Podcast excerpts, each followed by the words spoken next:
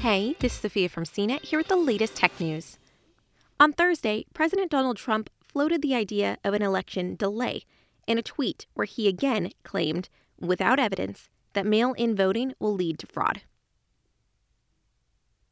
The president's tweet read With universal mail in voting, not absentee voting, which is good, 2020 will be the most inaccurate and fraudulent election in history. It will be a great embarrassment to the USA. The tweet is trending on Twitter. The president can't legally change the date of the election, which was set for the 1st November after November 1st and a law passed by Congress in 1845. The election this year falls on November 3rd. Many states have also taken steps to allow more residents to vote by mail amid the coronavirus pandemic.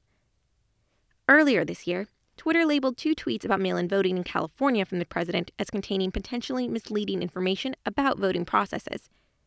Twitter's label led to a page explaining that fact checkers say there isn't any evidence that mail in ballots are linked to voter fraud. Twitter's action appears to have been a tipping point in a relationship between conservatives and social media companies that's long been fraught. In May, Trump signed an executive order that aims to curtail legal protections for Twitter, Facebook, and other online companies. Facebook has also started adding labels to posts about voting from federal officials and candidates in the U.S. While the label may appear similar to fact checks on other social networks, the Facebook notice doesn't necessarily mean the post contained misinformation. The White House didn't immediately respond to requests for comment. For more of the latest tech news, visit cnet.com.